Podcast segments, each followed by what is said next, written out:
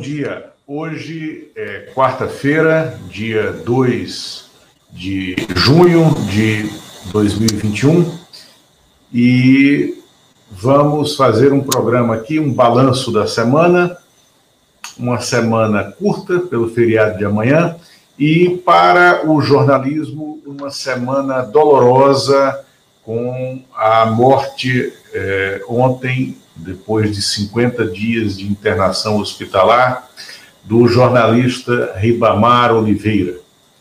Ribamar era um gigante do jornalismo, sobretudo do jornalismo econômico.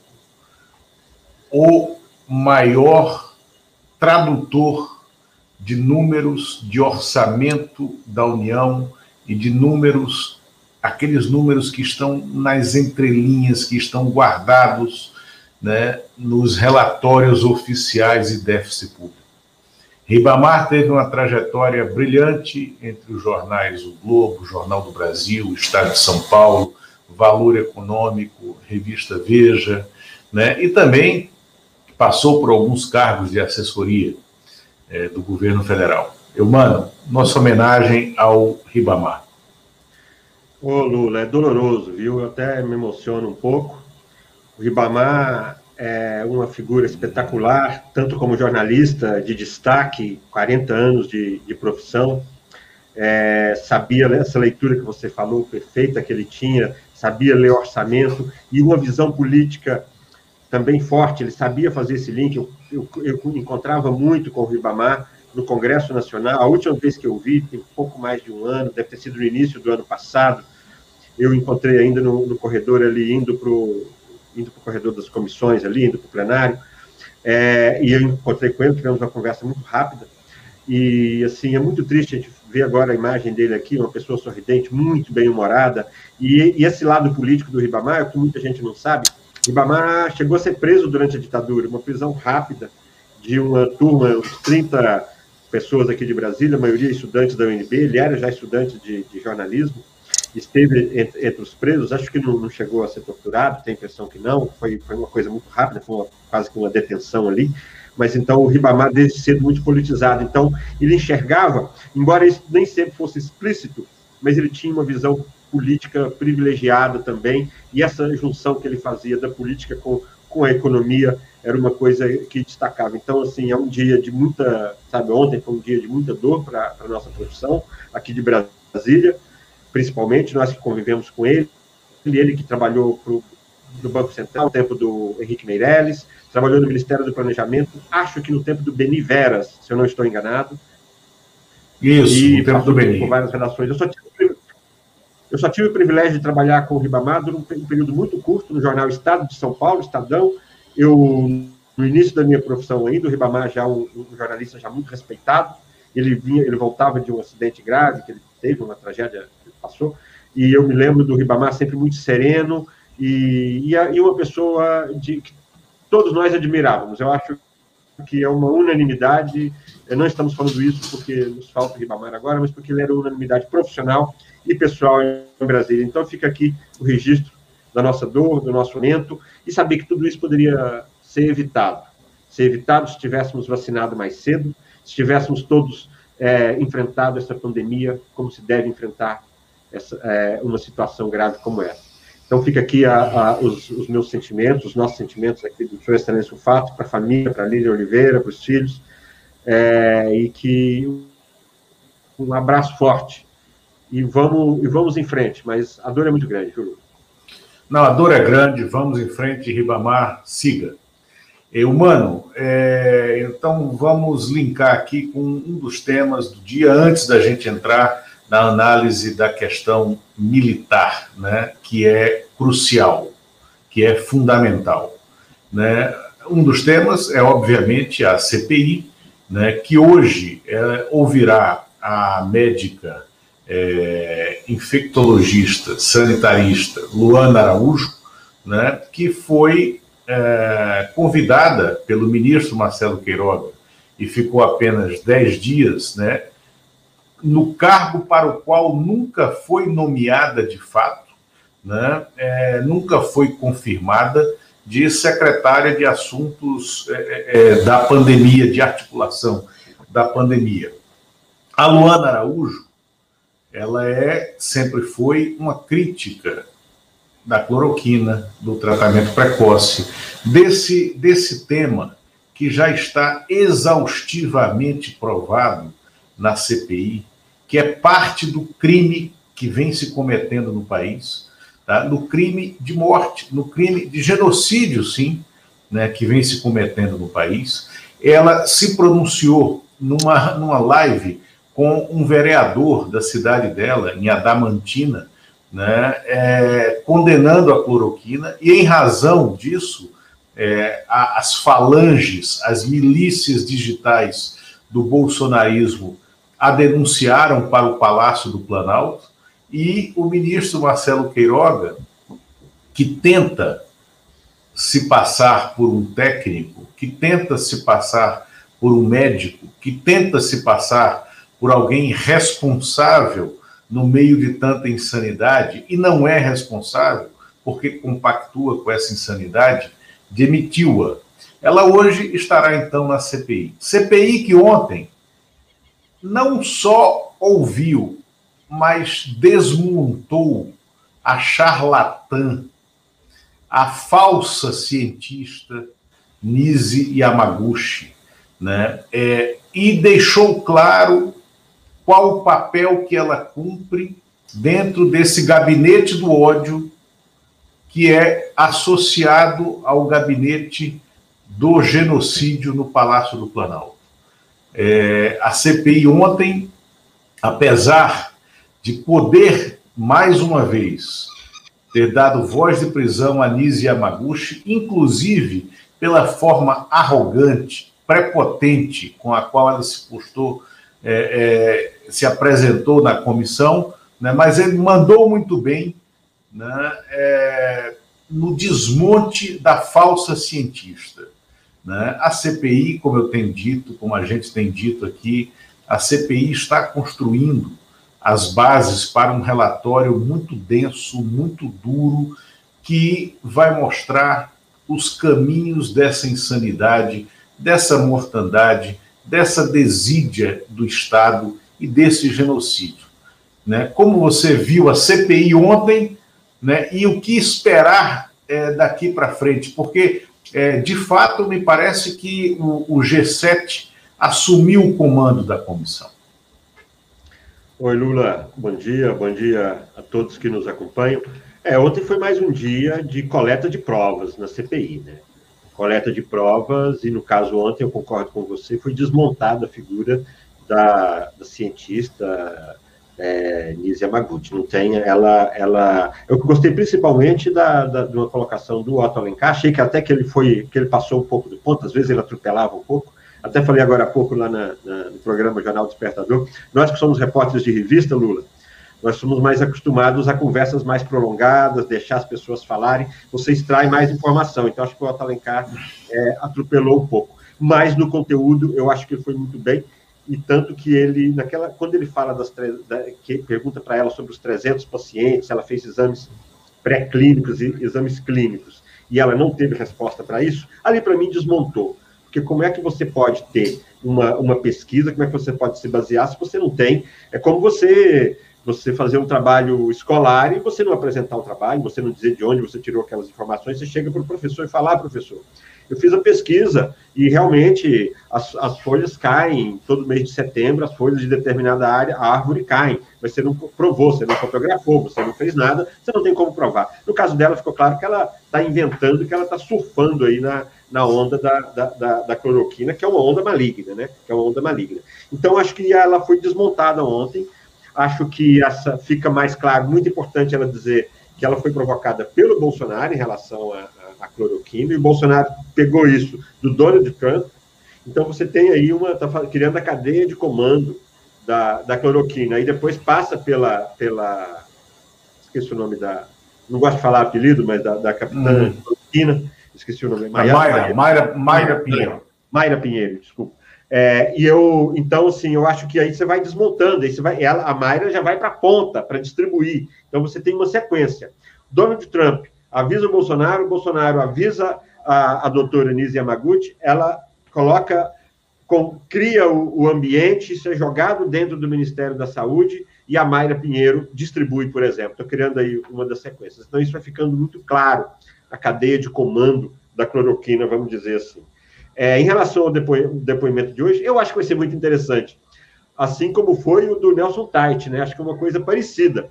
São aquelas pessoas que não conseguem encarar a situação, que não conseguem, que não, que não, não, não conseguem mentir, que não conseguem, que tem um, um, um limite ético. Né? A, a, a Luana, ela não, ela não mudou a posição dela porque ela estava indo para o governo, ela manteve a posição dela contra a cloroquina.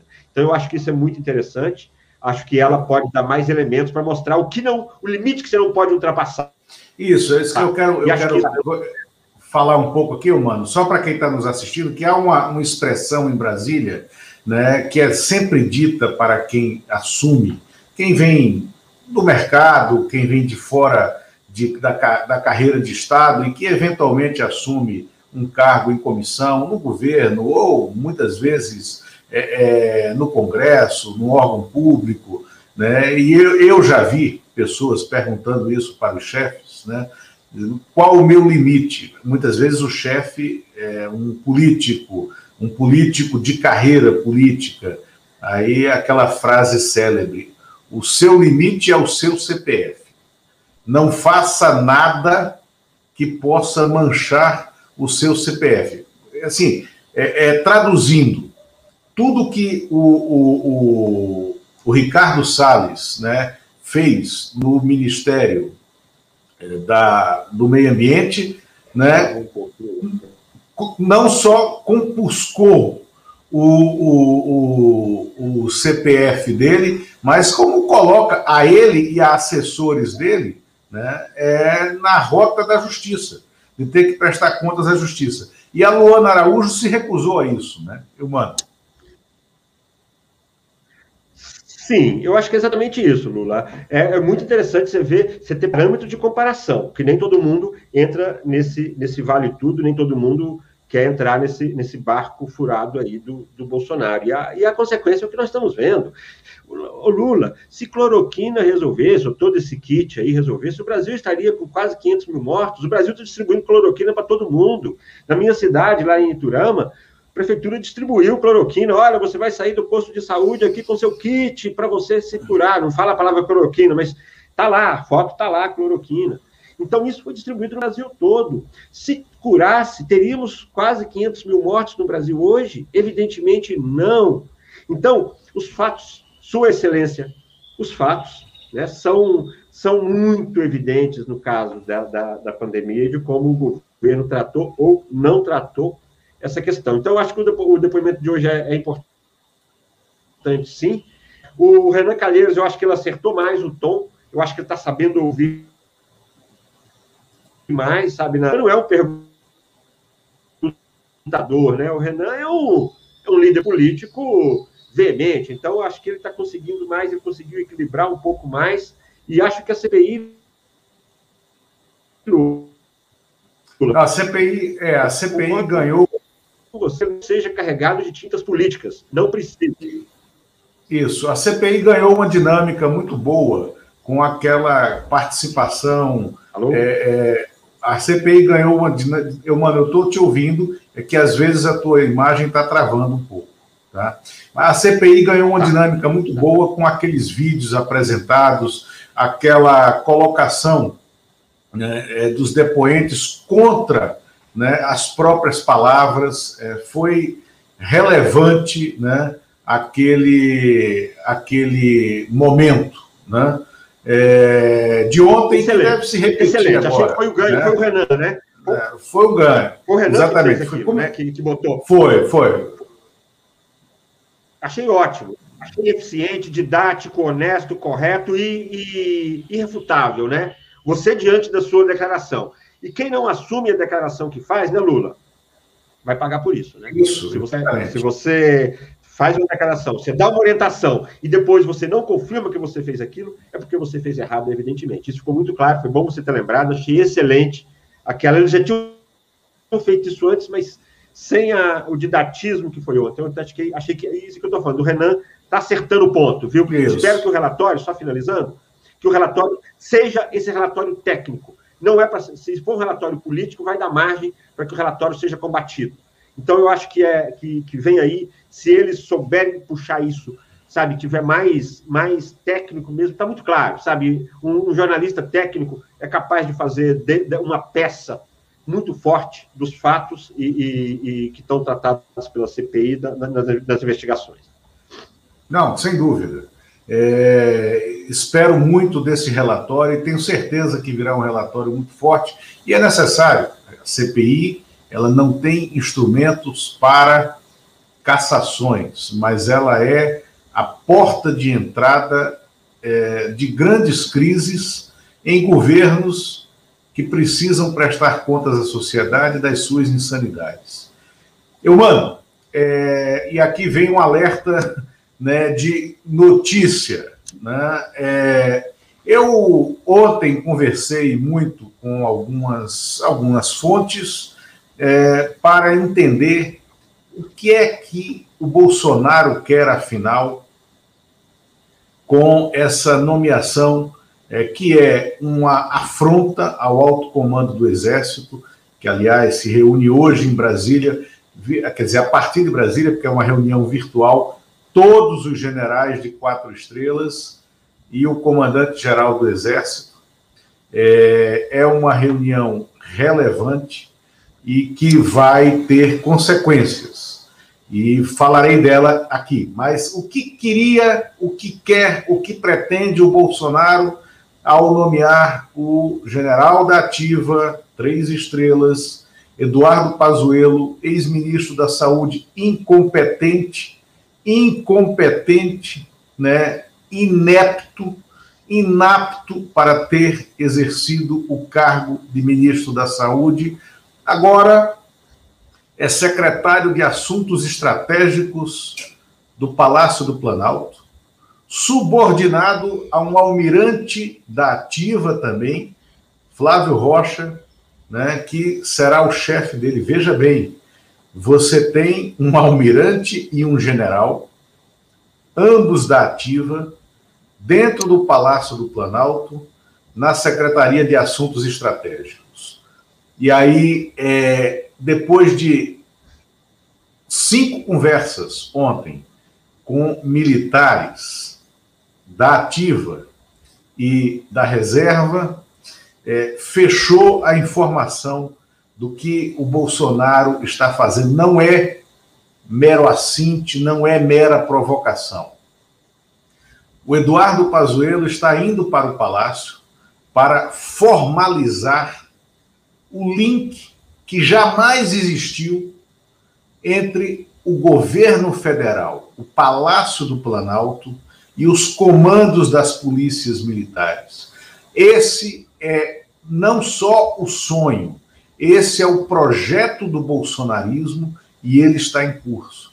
Esse alerta é muito relevante, porque o que está acontecendo é a execução, é a consolidação da, do projeto do bolsonarismo de manutenção no poder a partir da criação e da, da, da, da estruturação de, um, de uma linha de comando entre o bolsonarismo e as polícias militares. Não foi acaso aquilo que aconteceu em, Recife, naquela repressão desmedida, descontrolada é inaceitável. Né? Há protestos de rua no sábado que eram pacíficos, bem organizados, estruturados e como aconteceu em todo o país. Né, estava, estava tendo uso maciço de máscara, né, algum distanciamento entre os grupos. Né, eu estive aqui na esplanada, cheguei na esplanada pelas costas do Museu Nacional. Ali tem uma pequena escadaria, você para o carro na, na N1 e da N1 você sobe é, por uma pequena escadaria para o Museu da República e eu já tinha me assustado um pouco com a presença de um de um militar do exército fardado no pé da escadaria, como se tivesse é, é, é, de maneira ostensiva é, é, estivesse ali como um vaso, né? É um vaso de, de, de salão, né? Para é, reprimir de alguma forma a vontade que qualquer um tivesse de, de ascender a esplanada por aquela escadaria. Um policial do exército fardado, sem máscara, tá? No pé daquela escada. O que aconteceu em Recife foi uma conexão dessas estruturas milicianas com é, um batalhão da PM, e hoje será conhecido o nome, né, promete o governador Paulo Câmara, de quem deu a determinação para aquela repressão desmedida e para que os policiais atirassem as balas de, as balas de borracha que feriram diversas pessoas e cegaram dois homens né, de um olho. Dois homens perderam a visão de um olho no Recife. É a mesma conexão miliciana que fez com que o guarda da esquina, né, para usar uma figura metafórica né, do fascismo, um guarda da esquina em Goiânia obrigasse um professor a retirar do capô de seu carro uma faixa que chamava o Bolsonaro de genocida. Né? Então, essa conexão entre as polícias militares e o Palácio do Planalto é a missão do Pazuello, é por isso que ele está lá, né? E o Pazuello será receberá punição do alto comando do Exército, do comandante-geral do Exército, o general Paulo Sérgio, mas o Bolsonaro poderá confrontar o seu subordinado, que é o general Paulo Sérgio, e não efetivar essa punição ao general Pazuello, o que será uma afronta ao alto comando do Exército, aonde os generais da ativa querem sim a punição do Pazuello. E por que querem? Porque eles sabem que não há, não há ameaça de anarquia sendo instalada né, é, no, no Exército Brasileiro eles sabem que a anarquia já foi instalada nos quartéis.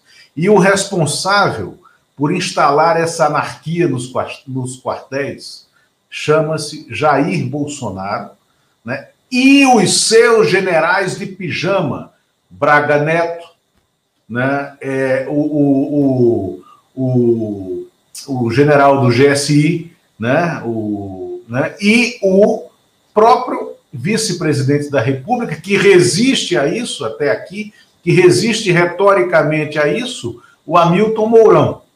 Então, esse é o jogo de hoje, esse é o cenário de hoje. Agora, o papel que Pazuello vai cumprir no Palácio do Planalto será o papel estratégico de fazer uma conexão direta do palácio com as falanges milicianas das polícias militares, que são milícias, né, e cujo baixo oficialato, sargentos, capitães, né, é, é, tem um, um, um furor né, de protagonismo que pode gerar tragédias, que pode reproduzir tragédias como a do Recife, desse fim de semana, né, que pode reproduzir é, a, a, a, eclosão de guardas da esquina, como de Goiânia, né, e que pode chegar ao paroxismo.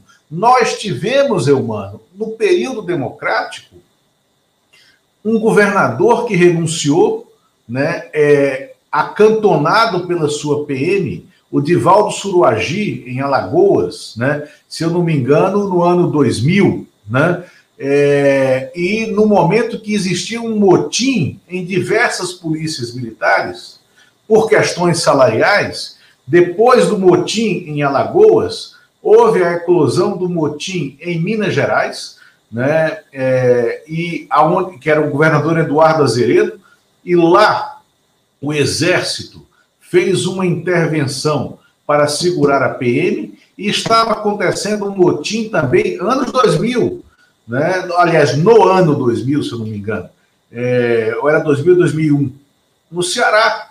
O governador era o Tasso Gereissati. Né? O secretário de segurança do Tasso Gereissati era um general reformado. E aí o Tasso Gereissati deu o limite, a medida daquela rebelião da PM. Né? É, eu estava lá quando ele deu essa medida no palácio, tinha ido fazer uma entrevista com ele.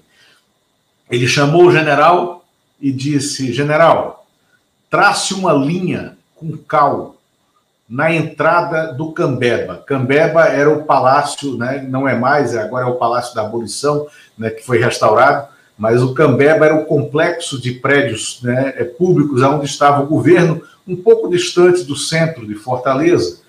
Passa uma linha de cal lá, coloque homens armados com arma de verdade, né, com bala de verdade, apontados para eles. E diga a esses PMs que se eles pisarem na linha, a minha ordem é atirar. E general, atire. Atire. O general fez isso. Os PMs desfizeram é, o motim.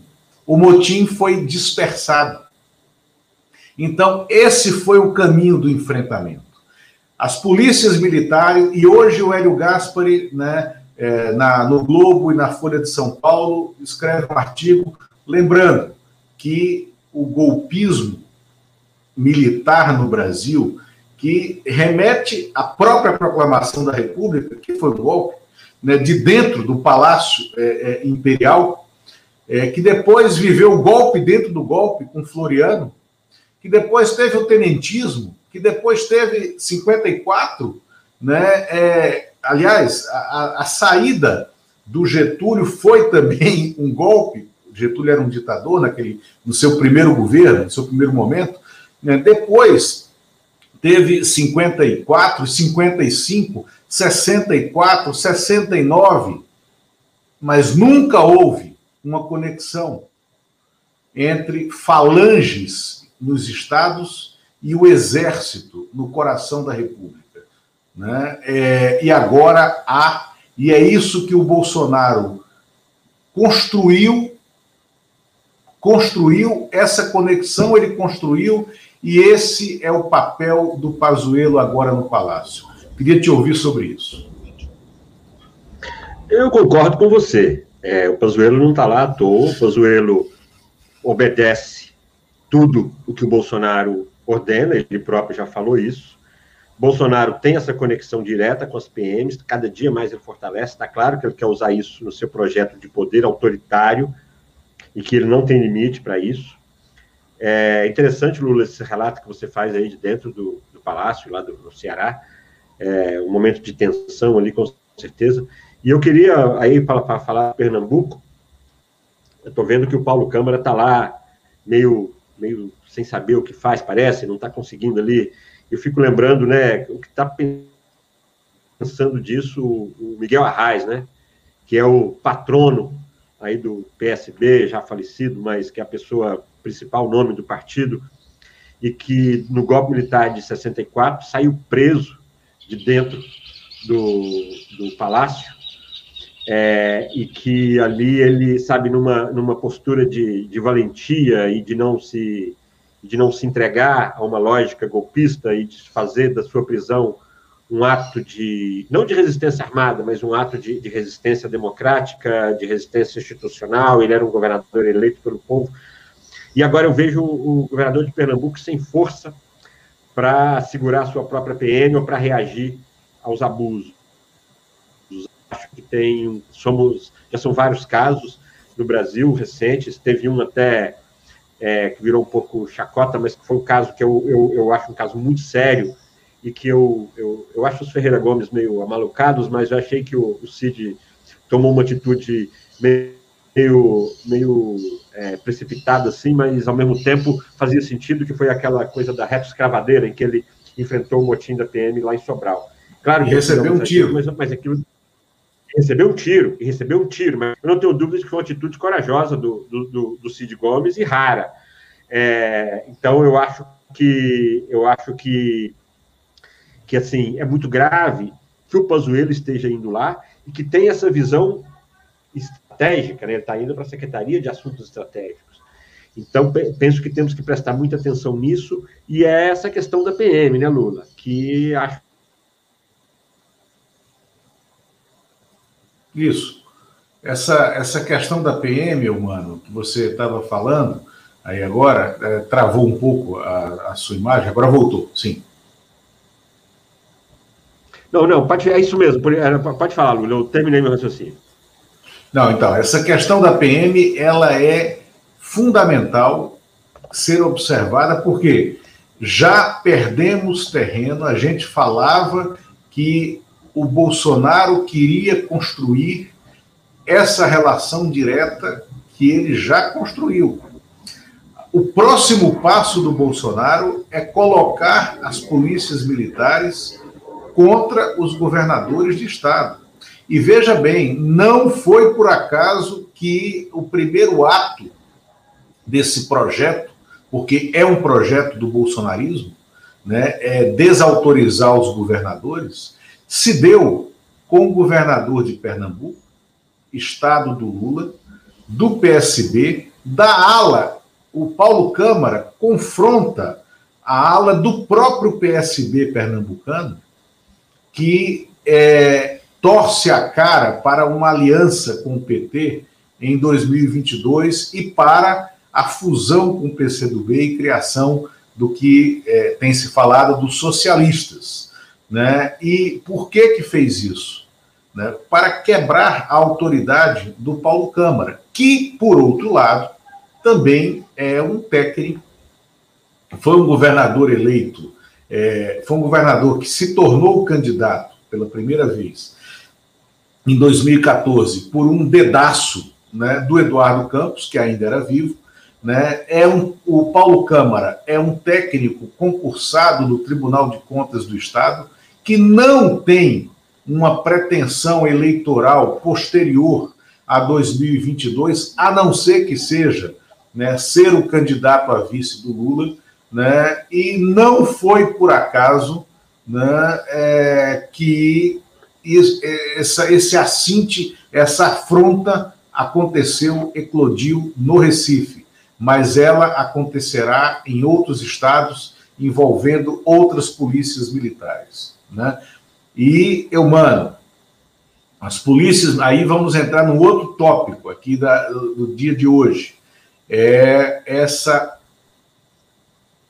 irrazoável, essa insana organização da Copa América no Brasil, país que é o líder mundial em mortandade né, pelo coronavírus, proporcional à população, país que está às vésperas de consolidar a chamada terceira onda, né, é, e nós, teremos até aqui, eu ainda acho que, um, pode não acontecer, dois, pode acontecer, mas não com 10 seleções nacionais.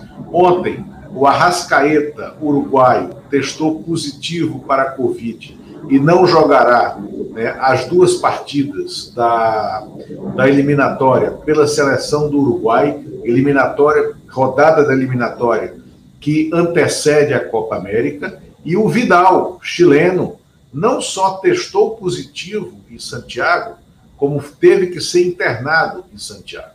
Né? É, então, eu acho que ainda poderá haver desistência de seleções. A OMS, agora de manhã, a Organização Mundial de Saúde, se pronunciou sobre a Copa América e disse: né, nós não fomos consultados sobre a oportunidade da Copa América acontecer no Brasil, ao contrário do que aconteceu em relação à Euro, né, que acontecerá também a partir de hoje, né, na Europa com as seleções europeias. Lá eles trabalharam uma série de protocolos. Para a Copa América não se trabalhou protocolo algum. O governo brasileiro fala da exigência de vacinação, só que a vacina na última hora é inútil. e apenas quatro seleções já estão 100% vacinadas. E não é a brasileira. A seleção brasileira não está 100% vacinada, nem a delegação brasileira. Irá se vacinar no Paraguai. Hoje, se não me engano, quando desembarcar no Paraguai, ou no Equador, ou no, acho que é no Paraguai, né? É que ela vai se vacinar, é, porque o, a, a, as faixas etárias né, dos jogadores brasileiros estão fora do Plano Nacional de Imunização. E a organização dessa Copa América, que não deveria acontecer no Brasil, né, é, ela, ela vai exigir também uma conexão direta com as PMs. Os hotéis das delegações serão alvo de protestos. Né? A, as comitivas das seleções em deslocamentos para treinos e para jogos serão alvos de protestos, alvos estabelecidos. Essas polícias militares estarão lá para proteger essas delegações, para proteger o espetáculo grotesco e bizarro né, do bolsonarismo, em associação com alguns empresários brasileiros, entre eles, notadamente, o Silvio Santos, sogro do Fábio Faria, secretário de comunicação, ministro das comunicações do governo Bolsonaro. O SBT é quem detém os direitos de transmissão dessa Copa América bizarra. Né? Então, eu mano, temos essa conexão que é chocante, relevante. Eu vou colocar aqui no ar com muita honra, está né, tá chegando aqui para falar conosco, para estar conosco no, no, no Sua Excelência o Fato, o jornalista Fábio Panunzio, da TV Democracia. Bom dia, Fábio. Ô, Lula, saudade. É um prazer tê-lo aqui. Eu tô com saudade do Eumano também, mas é menos, porque eu estava com ele até agora. Pois é. Olha só, é, chega, chega a notícia aqui, chega a notícia aqui por um telespectador, tá? A PF faz agora busca e apreensão na casa do governador do Amazonas, o Obrigado, Denilson. O Wilson Limas, né? É, Fábio, muito bom tê-lo aqui. Nós estávamos, bom, fizemos uma homenagem ao Riba, ao Ribamar, que você é, Nossa, também aqui em Brasília, exatamente. Né? É, falamos da agenda da CPI aqui, da, de ouvir a Luana Araújo, do, de como foi o desempenho da Nise Yamaguchi, né? eu já tinha aberto o tema é, Pazuello, tá? o, o cargo estratégico, né? depois de conversar com algumas fontes militares ontem, é, o porquê que o Pazuello está indo para lá? O Pazuello está indo para o Palácio para ser o personagem que vai, enfim, consolidar o link que já foi criado entre o bolsonarismo do Palácio do Planalto né, e as polícias militares, né, é, é, não necessariamente os comandos das PMs, mas será um general da ativa subordinado a um almirante da ativa no Palácio do Planalto, em conexão com as polícias militares, para dar curso ao plano estratégico do bolsonarismo, que é assular né, essas tropas lá de baixo, do andar de baixo, e, enfim, dar ao bolsonarismo uma falange, uma milícia. E como essas milícias serão importantes se de fato acontecer essa Copa América bizarra, né, inacreditável, né, que, eh, que até aqui deve acontecer no país, aonde as PMs serão fundamentais na garantia da ordem, vamos, entre aspas, nas ruas, né, é como estratégia, porque cada delegação, cada hotel de delegação será alvo potencial de protestos contra o governo em, nesse mês. Pela primeira vez também, a Copa América durará um mês, o que é uma loucura. Aí é uma loucura do próprio Bolsonaro, porque é, é um, uma janela de um mês em meio à pandemia e a essa insatisfação política é muito grande. Fábio, o que você acha disso? Muito bom tê-lo aqui. É um prazer muito grande. Né? E você, para a gente aqui, você é professor nessa área, entendeu? Imagina, quem me dera. Eu agradeço muito aqui o convite. Eu gosto muito de estar na companhia do Eumano e gosto muito de você, Lula, e aprecio muito os pensamentos de vocês aqui, a maneira como interpretam o mundo. Eu vejo com a maior preocupação isso, porque os arrobos do, do Bolsonaro vão ganhando é, é, em escala. Ele ontem voltou uma vez mais a, a, ameaçar com golpe, com decreto de não sei o quê, essa coisa toda. E, paralelamente, a gente está vendo aí sinais de uma anarquia que ele vem construindo no, no âmbito das polícias militares, que, pelo que ficou muito claro, é, a partir da ação isolada daquele soldado em Trindade, Goiás, menos grave, mas muito mais grave do que aconteceu em Pernambuco, é óbvio que há um fio condutor nessa história. Há um elo de hierarquia. Quem é que. que por que, que essas polícias estão agindo desse jeito? Elas não são órgãos autóctones, afinal de contas, a hierarquia faz parte do valor de qualquer treinamento de policial militar. E, e, e, ela tem sido tripudiada de uma maneira descarada pelo Bolsonaro. Hoje, até se você me permitir aqui dividir a minha tela, vou mostrar claro. para você aqui uma, uma, uma matéria que saiu é, no, no blog do Otávio Guedes, do, do, do, da Globo. É algo da maior preocupação. Se você puder botar aí na tela para a gente Agora, ler. Tá olha aqui, aqui ó. Bolsonaro faz pesquisa sobre situação salarial de policiais e governadores da Imanov. Preocupação que o presidente possa usar o estudo apenas para inflamar a sua base eleitoral. O que, que é isso aqui? O que, que essa matéria fala aqui? Bom, todo mundo sabe da guerra, né? Aí o, o Ministério da Justiça aparece colocando à disposição de profissionais de segurança um, é, é, um questionário para abordar questões salariais. Sabe para que, que é isso aqui? Segundo o Otávio, é para ele estabelecer uma comunicação direta, primeiro via e-mail e depois por outros meios, sei lá, o meio que ele queira, com os policiais. Quer dizer, está criando um canal de comunicação para fazer escoar essa ordem. Né? Ao mesmo tempo, ao mesmo tempo, deixa eu tirar isso daqui para liberar a sua, sua tela aqui, o Lula. Pronto, tirei. Pronto, beleza, maravilha. Bom, ao mesmo tempo, nós temos tido demonstrações pontuais em praticamente todo o Brasil de que o comando do governador já não é mais efetivo. Né? Nós tivemos lá em Belo Horizonte a, a polícia conduzida por um deputado estadual ao apartamento de pessoas que supostamente tinham tirado ovos no, no, no, numa, enfim, numa parada militar lá do, do Bolsonaro, eles entraram sem mandato no apartamento.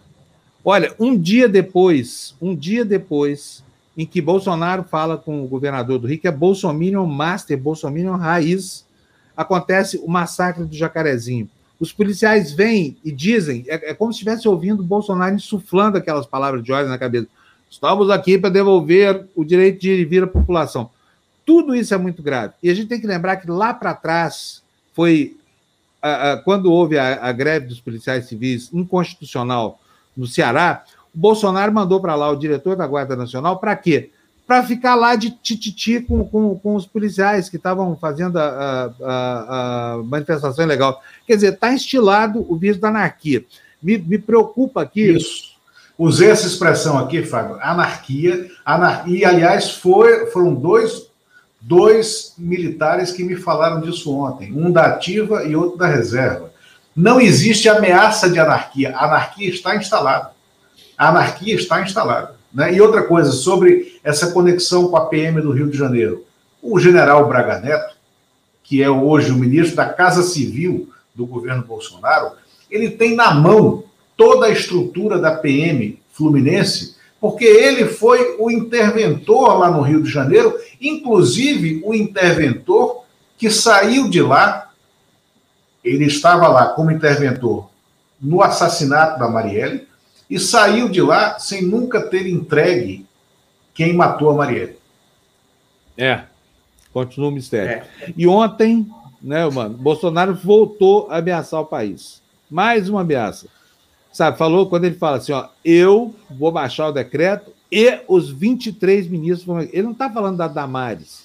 Ele não está falando do, do, sei lá, de quem, da, da, enfim, da turma dele. Está falando dos ministros militares. É isso que ele quer dizer todos os ministros significa o governo vai unido para o golpe que ele pretende dar. Teria união. Não sei, e isso está para ser provado, né? Porque se o Exército puniu o Pazuello, está aberta uma nova crise militar. O Bolsonaro acaba de levar o símbolo da, da, da, da anarquia para um posto privilegiado do Palácio Planalto. Então, as próximas horas acho que serão emocionantes aí, viu, Lula? Isso, com a reunião do alto comando do Exército em Brasília. Eu mando. É. É, e aí primeiro eu quero celebrar aqui a presença do Fábio. Fábio, muito obrigado por estar aqui. Estou aqui ao lado de dois grandes parceiros aqui do jornalismo. Tenho uma honra muito grande participar aqui dos dois programas que têm uma identidade de princípios e de, e de crença no jornalismo aí como ferramenta para contribuir com a população aí, principalmente nesse momento de tensões aí na nossa democracia e também na, em relação aí à, à pandemia. Mas voltando aí ao tema, Fábio e, e Lula. Eu, mano, enquanto você fala aqui, eu vou embarcar mais um convidado de hoje, né, com muita honra também, o Leonardo Atushi. Ah, que coisa Opa! boa. Atushi, bom dia. Ô, Léo. bom, bom dia, mano. Bom dia, Lula. Eu achei. Bom dia. Tudo Ô, bem? Léo, eu achei que era quatro e meia da tarde a nossa reunião hoje. Não, à tarde teremos a reunião do alto comando também. Dessa fechada, essa fechada. Pode ter fechada. Eu mando. Que coisa boa. Não, só encerrando aqui rapidamente o raciocínio. É que o próprio Braga Neto, o Lula, que você lembrou bem a participação dele na intervenção no, no, Rio de Janeiro, ele próprio colabora com a anarquia. Ele próprio tem frequentado é, essas manifestações do Bolsonaro e tem apoiado. Ele é o ministro da Defesa que ainda não tinha feito isso, porque o antecessor dele também não tinha feito nessa proporção e dessa maneira ostensiva. Então, só concordando aí com, com vocês e chamando a atenção para essa, essa questão do, do Braga Neto. Deixo com vocês aí. Perfeito. Eu mando, obrigado. É, deixa eu dar as boas-vindas aqui formais ao Atushi, né, da, da TV 247, do Brasil 247. Né? Atushi, bom dia, uma honra tê-lo aqui conosco. Né? Eu estava dizendo para o Fábio, e aí o Fábio deslindou um pouco mais, né, uma contribuição fundamental, que a gente já falou aqui. Falamos da, né, da perda do Ribamar, que você conheceu também aqui em Brasília, né, ontem por Covid Falamos do, do, dia de ontem na CPI, a Nise Yamaguchi, né, que foi é, desmascarada como charlatã. A agenda de hoje, né, com a Luana Araújo, que pode ajudar a construir é, ainda mais, a consolidar esse cenário né, do, da, da, cloroquina, do, do, do, desmando no Ministério da Saúde no combate à pandemia, e trouxemos a questão do Pazuello e da, milita, da, da conexão. Pazuello está indo para o Palácio, para a Secretaria de Assuntos Estratégicos, no Palácio do Planalto, para fazer a conexão direta né, entre o Palácio e as PMs. E, sobretudo, o andar de baixo das PMs. Porque esse não é o projeto, não é o plano do Bolsonaro, é o que está em curso. Né? E essa insubordinação das PMs é hoje o risco real à democracia brasileira. Né? É, o que é que você acha disso, Atush? Muito bom tê-lo aqui conosco. Não, agradeço, está muito legal e a gente tem uma parceria né, com Sua Excelência, o fato, a gente retransmite muitas vezes aos fins de semana e às vezes no próprio dia também, quando a gente consegue. Ô Lula, se você me permite, eu queria trazer um tema, do, não sei se vocês mencionaram, mas acho que não, que é o caso da Daniela Lima. Né? Eu acho que esse caso das polícias é Sim. fundamental mas a Daniela foi agredida pelo Bolsonaro, que a chamou de quadrúpede. A meu ver, é mais um crime de responsabilidade, que é uma quebra de decoro da presidência. Da sim, sim, sim, sim. Mais um motivo para o seu impeachment. A Daniela rebateu no Twitter e ela falou o seguinte: olha, não sei se é uma ameaça de morte ou se é uma ameaça contra a democracia, mas de qualquer maneira não passará quando um presidente da República né, uh, e de clara orientação nazista quem diz isso não sou eu, quem fala isso são mais de 200 intelectuais judeus que assinaram um manifesto dizendo que Bolsonaro é nazista. Incita a sua turba contra uma jornalista, isso pode terminar em agressão física, em violência, eventualmente até assassinato, quanto ela coloca. Então, esse indivíduo ele precisa ser afastado para ontem da, da presidência da República. E acho que é preciso também reforçar, não sei se vocês concordam, a pressão em cima do Rubens Menin. Né? O Rubens Menin é o dono da CNN, que abriga, vamos dizer assim, o bolsonarismo em suas fileiras também. Né? Isso não é tolerável no ambiente do jornalismo. Né? O que, estão fazendo lá os negacionistas lá numa CNN? Isso já não está no campo da informação. E é muito interessante, eu ficava estava refletindo sobre esse caso. A imprensa brasileira, Folha de São Paulo, proibiu que seus jornalistas se referissem a Jair Bolsonaro como um extremista de direita. Então a imprensa mentiu. Né? O Bolsonaro é claramente um extremista de direita, um nazista, como dizem lá os judeus. Então, ao mentir, né, permitiu que ele chegasse ao poder sem contestação depois ele se volta contra os jornalistas. Os jornalistas são expostos aos riscos porque os patrões são covardes. Essa é a realidade. Então, acho que esse debate era interessante. O caso da Daniela Lima me parece gravíssimo, né? É um presidente da República miliciano incitando seus seguidores, a gente sabe que tem milícias ali também, contra uma jornalista. Então, eu acho que isso é muito grave. E queria também me solidarizar. O Ribamar conheci grande referência aí do jornalismo econômico. Né? Todo mundo que trabalhou em Brasília conheceu o Ribamar, ou no Banco Central, ou no Ministério da Fazenda, enfim, estava sempre lá. É, Atush, sem dúvida, isso você trouxe um tema, de fato, a gente não tinha falado ainda né, da, da Daniela, é, iríamos é, é para o final, mas perfeito, porque estamos nos encaminhando para esse, esse tempo também, todos aqui temos as agendas que tem que seguir nos seus canais, foi um crime e uma jogada arriscadíssima para a vida da Daniela, tá? O que o Bolsonaro fez. E aí remete de novo, a gente está falando, a gente, nós estamos num país aonde não existe mais a normalidade democrática, aonde é sim os guardas da esquina do fascismo estão prontos para atuar a qualquer momento. E a Daniela pode ser vítima, sim, como qualquer um de nós, mas ela, sobretudo, de um boçal, né, em qualquer momento, a qualquer hora, assulado pelo presidente da República. E isso é impensável. Diga, Atushi. Microfone aqui. Não, era esse ponto, mas eu estava mais trazendo para vocês também. É, eu conheço o Rubens Menin, que é o dono da CNN, né? Eu acho que ele tem que ser cobrado, ele tem que ser cobrado. É, por acaso, ele acabou de me mandar um WhatsApp que eu botei um tweet. Eu botei aqui no Twitter, aqui, ó. Eu botei assim, vou até resgatar para vocês aqui. Tá. Nada demais, eu botei assim, toda a solidariedade a Daniela Lima e toda a cobrança a Rubens Menin, dono da CNN, que ainda passa pano para o nazismo brasileiro, né? E ele me Isso, mandou uma mensagem: Leonardo, vindo de você, três pontinhos. Eu também não senti se ele está me ameaçando, qualquer do Rubens. O que, que ele Olha, quer dizer esse vindo de Léo, você? É curioso, né? Tenho vários amigos que trabalham na CNN, todos eles muito envergonhados e preocupados com a posição calhorda e covarde dessa empresa. CNN é um arremedo de Rede Record. Tá? Desde o começo. A engenharia, a genética dela está intimamente ligada com a, com, a, com a, genética da Record. Agora, é, o nível de satisfação interna é gigantesco. Então, o seu Menin não vai reconstruir ali a Globo dos anos 80. Ele não tem condição de fazer isso. Né? São outros tempos, tem internet. E eu espero, sinceramente, que o negócio dele tenha uma bela marcha ré para ele aprender com quantos paus se faz uma televisão de jornalismo no Brasil. O primeiro conceito a entender é que não se pode ter medo de notícia, tá? Porque dono de TV covarde vai levar seu negócio à falência não tem outra, outra alternativa para ele. Bom, eu acho sim, acho que o Menin tem que ser cobrado, né? E, e ele tem que compreender e qual é o negócio em que ele se meteu, que não é o um negócio de conta de padaria, né, é, da construção civil.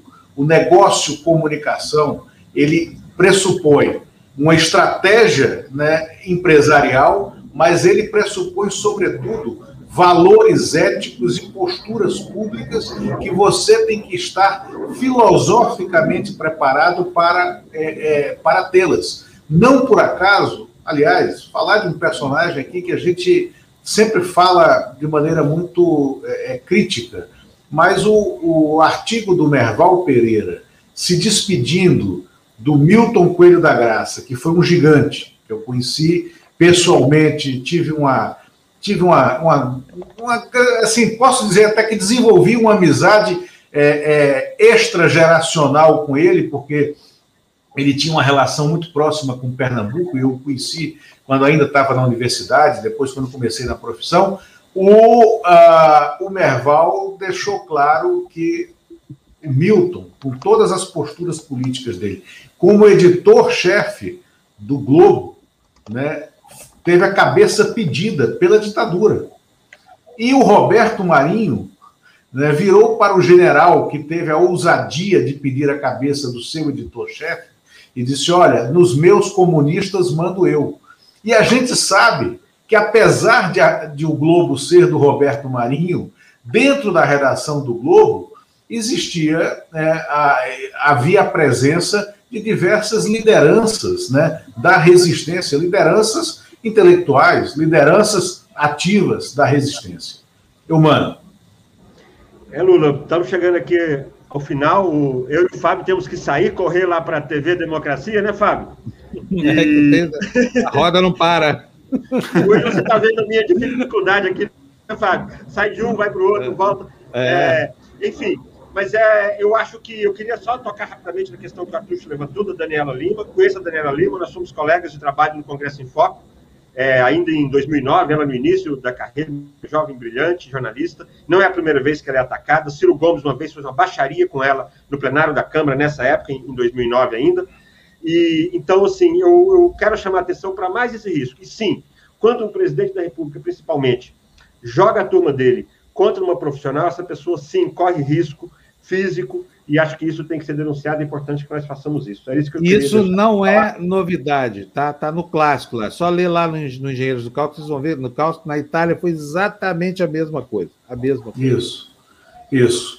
Olha, muito obrigado, Eumano, Fábio, Atushi, né? É, Para mim, uma honra tê-los aqui. A minha tentativa, é, nós participamos é, eventualmente né? É, quer dizer, eu toda terça-feira, de maneira é, é, calendário gregoriano marcado, terça-feira à noite na TV 247. Esse programa é reproduzido no 247 né, é, nos finais de semana. É, o Eumano está na TV Democracia. Fábio, eu estive já uma vez na TV Democracia e o nosso objetivo é integrar esses veículos, porque eu sempre digo, Fábio Atushi, né, é, acabou o monopólio né, da formação de opinião. Opinião não se forma, né? opinião você tem, e para tê-la você precisa ter um manancial de informação correta para, para poder ter a sua opinião, e é isso que a gente faz nesses veículos. Obrigado, Lula. Obrigado, Eumano. Obrigado, Fábio. Desculpa ter chegado atrasado, mas.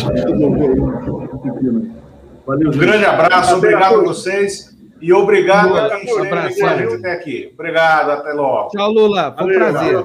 Tchau, prazer vocês. Tchau. Bom, muito obrigado a vocês que ficaram aqui até agora. Esse foi o Sua Excelência, o fato de hoje, né? E com a participação luxuosa né, do Fábio Panunzio, do Leonardo Atushi, né, nessa conexão que a gente pretende fazer de maneira mais eficaz, de maneira mais contínua, né, é, e de maneira mais é, usual, né, para integrar esses veículos de comunicação da nova mídia.